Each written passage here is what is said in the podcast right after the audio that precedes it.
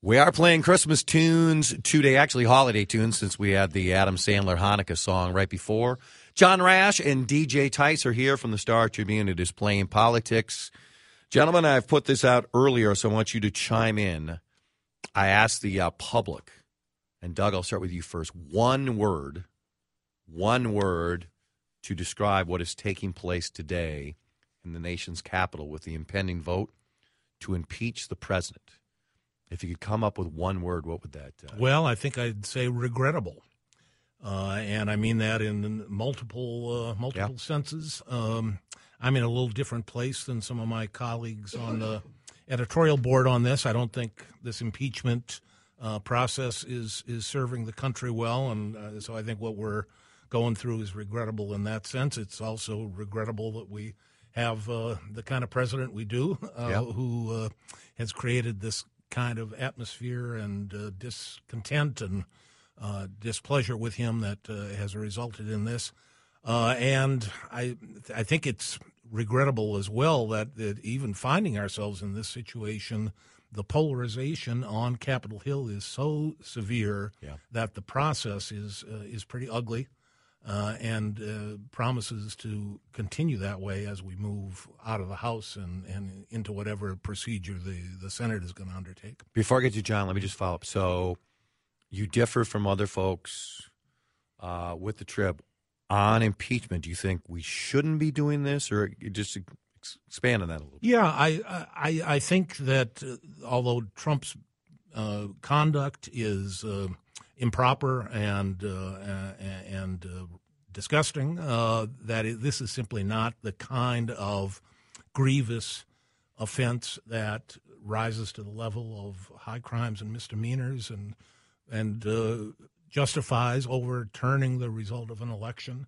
uh, especially in an election year, mm-hmm. uh, and intervening sure. this way in a in a reelection campaign, uh, and th- that especially given the certainty that the Senate is not going to remove the president and and therefore prevent what some people uh, seem to fear uh, might be additional uh, misdeeds of this kind. Since that is uh, not going to happen, yep. I, I guess I don't see the purpose John, other than further division, polarization. John, if you had one word to describe what's taking place, constitutional.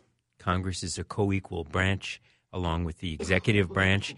It's often easy to forget that in this era of media dominating presidents from both parties, but they have a constitutional responsibility to be a check on the executive branch. I concur with my colleague Doug that having to have this process is regrettable because anytime a president of the United States is going to be impeached by the United States Congress is an unfortunate time in the nation's history. But as Speaker Pelosi and many others have pointed out, they believe that the president's actions left them no choice, in mm-hmm. that what happened was clearly impeachable and the facts to them were irrefutable. And so they believe that they need to move forward on this. And of course, from there, it goes on to the Senate, and they'll have quite a different interpretation because that's led by Republicans.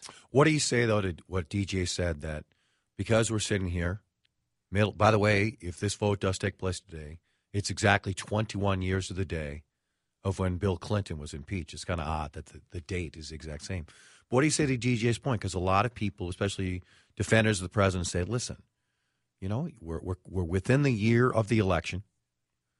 Because you're so close, you don't need to do this. Just let the public make their decision in November compared to going through this when it appears we all know what the results will be both in the House and in the Senate. DJ also said again it was regrettable, and what I think is regrettable is that the president has put them in this position by engaging in what his own handpicked ambassador to the European Union, Gordon Sondland, said quite directly was a quid pro quo. And for all sorts of reasons, as constitutional scholars have pointed out to Congress, they believe that if this isn't impeachable, nothing is.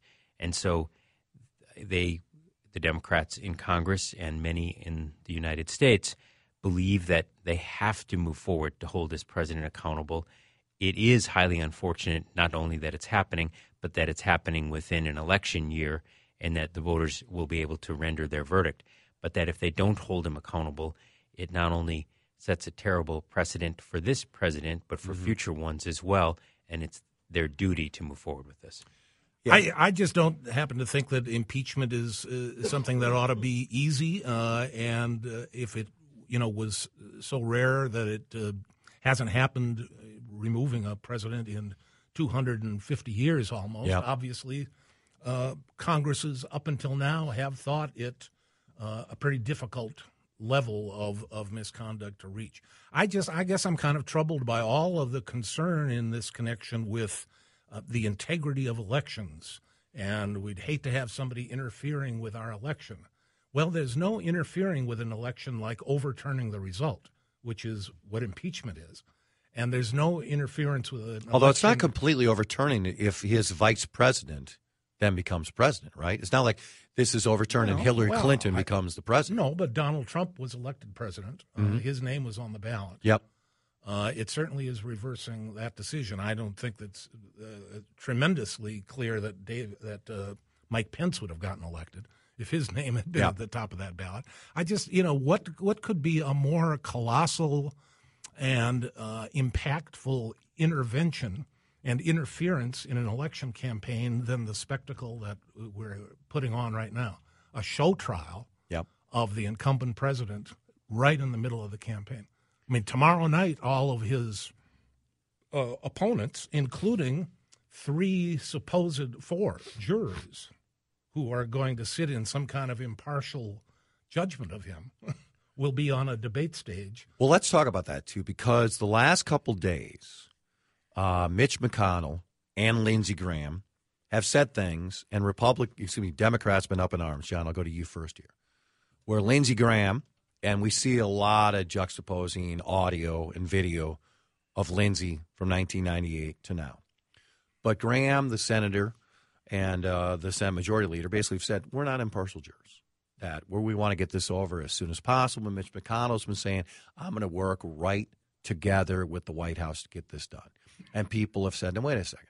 How can you be an impartial juror if this is how you feel? I get that, but aren't they just being honest?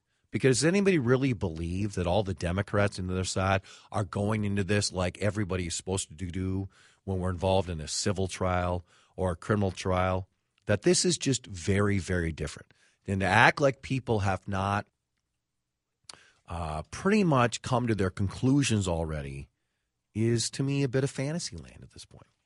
Impeachment is a political, not a legal process, and accordingly, politics are front and center and people from both parties have made their opinions clearly known. There are some who clearly have said that they believe that their role as impartial jurors keeps them from commenting, but that seems to be few and far between relative to those who have expressed an opinion. And as DJ rightfully points out, several who are running for the President of the United States as yep. well.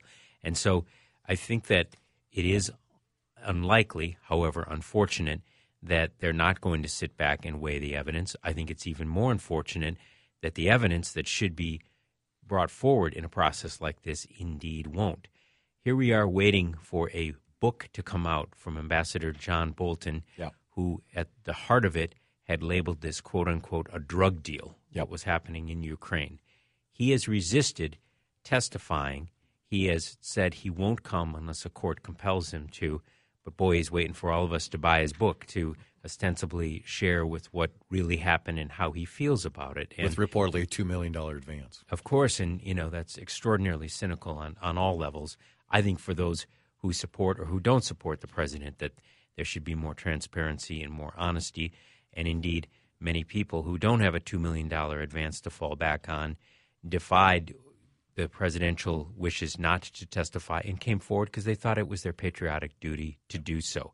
And so I think that it would have been more appropriate if Senate Majority Leader McConnell would have indeed said, yes, you can get these witnesses to come forward that you're requesting, that Senator Schumer asked for, these four key witnesses, because we think that they'll exonerate the president, because as we've said all along, we don't think that he did anything untoward and certainly nothing uh, impeachable at this point. Instead, that was thwarted and I think that's a disservice to the American people. Let's do this, Doug. Hang on, I want to get my break in because I want to hear from uh, DJ whether you know how, what he how he's reacted to the idea of uh, You know, if if the jurors have already pretty much decided where they're standing, and also since John has raised the idea of witnesses, where uh, DJ stands on that topic. Wow, we've classed it up here. Very nice. Somebody had to. Yes. All right, Doug. Where do we, where do you stand here on the idea of the jurors and partial or not, and Chuck Schumer wanting witnesses, and Mitch McConnell basically saying, "Hey, the opportunity for witnesses took place in the House. We're moving on to the role we're playing now." Well, I think uh, probably relatively few Americans have given much thought to what they uh, consider the proper role and nature of the Senate uh, majority in an impeachment proceeding, but it's going to become a fixation of the nation yeah. here in the next uh, weeks ahead as this thing gets debated. Um, you know, I, I think impeachment is a political process, and this has actually been litigated pretty extensively, and I think that's going to become apparent, including during the, the Clinton impeachment very early in those proceedings, Tom Harkin, uh, yep. longtime uh, senator from Iowa, Democrat, uh, objected to the senators being called jurors mm-hmm. by the by the House managers who were prosecuting the case against Clinton, and insisted that they're not in jurors, they're not asked to be impartial or uh, consider only the facts, that they are the triers of both law and fact, and Chief Justice Rehnquist made a ruling to that effect that they should not be called jurors. Yeah. They are not jurors. They are triers of law and fact, which basically means that they run the whole show. Yeah. And the Supreme Court has ruled that way unanimously that impeachment is a political question that is committed uh, to the Senate and to no one else. And in the end, that's the way it's going to be. And that means the Senate majority. Now, unfortunately, what's changed is that back in 1998, there you know polarization was not as bad as it is today, and they were able to come to a sort Some of dignified agreement, yep. on on many things.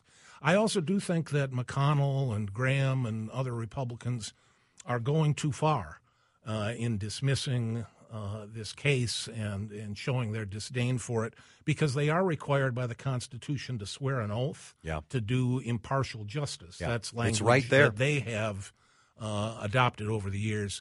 And so, even though we all know that you know nobody would impanel a single member of the Senate if you were you know choosing an ordinary jury, yeah. because none of them are the least bit impartial. Uh, but even so, they should at least sh- try to show a modicum of uh, uh, of respect and uh, uh, and and uh, care in considering the case. John, the the president well, let's compare it to Bill Clinton. You know, Bill Clinton obviously was very detested by the Republicans. At the same time, when all this was going on, Bill Clinton was doing his job and his numbers were going up. The president, in this case, Donald Trump, is fixated on this. I mean, the tweets, I mean, we had one day last week, I think we were 130 some tweets. Yesterday, he, uh, and I have no doubt he wrote most of this, just a vintage Donald Trump letter uh, excoriating Nancy Pelosi and the entire process. And on the same day, he's asked in the White House if he's going to take any responsibility for this. And he says, absolutely not. Right. And at, let's not forget, Bill Clinton apologized, right? Uh, admitted his failure. And that was a part of trying to move the process on. There isn't going to be any healing point afterwards, right? Because the president is not going to do that. The president is not going to reach out towards the other side. The other side is not going to reach out to him. Uh, the animosity and the rancor is not going to simmer in any way after this is done. No healing, more wounding, I believe, because I think that yeah. the president is going to try to use this as the basis for his reelection. And Correct. to some degree, it plays to his strengths because, you know, we were talking about debates in the previous segment, and that was not a time where – he was on as firm a footing as when he's being attacked and when the central issue is him and his presidency. And when he's at the rally in the appropriately named Battle Creek, Michigan tonight, oh, and yeah. you know he's in battle stance in, in terms of what's happening, and it may be the ultimate split screen moment with him holding a rally and the House of Representatives voting, voting on his impeachment. He in general, in his political career, has thrived on that kind of contrast, and so he is going to keep moving, you know, in in that direction. And you're right; there seems to not only be no contrition, but when asked if he felt any responsibility, he used the word zero. Zero. And so, yep. you know, that plays into some Democrats' perspective that this is their responsibility to do this, and by not doing it, it would encourage similar behavior by the president. What do you think, Doug? We got about a minute to go. When you read the president's letter towards Pelosi, I, I don't think you were surprised by any of the words and the uh, rhetoric used by the president. I was not. You could tell uh, he wasn't using a ghostwriter because it was, you know, so classically uh, Yeah. uh, vintage Trump. Well, you know, the president's um, inability to restrain himself and show any grace and class uh, under any circumstances is a, a not a small part of why we're here. Yep. Uh, I think as much as anything, any other factor, uh, you know, his kind of barbarous personal style and this relentless uh, fomenting of strife uh, as his approach to the presidency and, and I guess to everything else And in life. life, uh, you know, has has has rubbed political wounds so raw that it has fueled uh, you know this this level of animosity that uh, has has led us to this place, which I don't think is going to do anybody any good. Uh, the country, uh, or the Democrats, or the Republicans, whether it does Donald Trump any good, I don't know, but I, that doesn't uh, constitute much of a comfort for me. On that upbeat note, we have to say goodbye. But it's that's accurate. That's that is exactly where we are. Thanks, John. Thanks, Thank Doug. you. Uh, Playing Politics is partnership between WCCO Radio and the Star Tribune. Hopefully, you had a chance to listen to all of it live. If not, go to radio.com, hit the rewind, or listen to all of it startribune.com.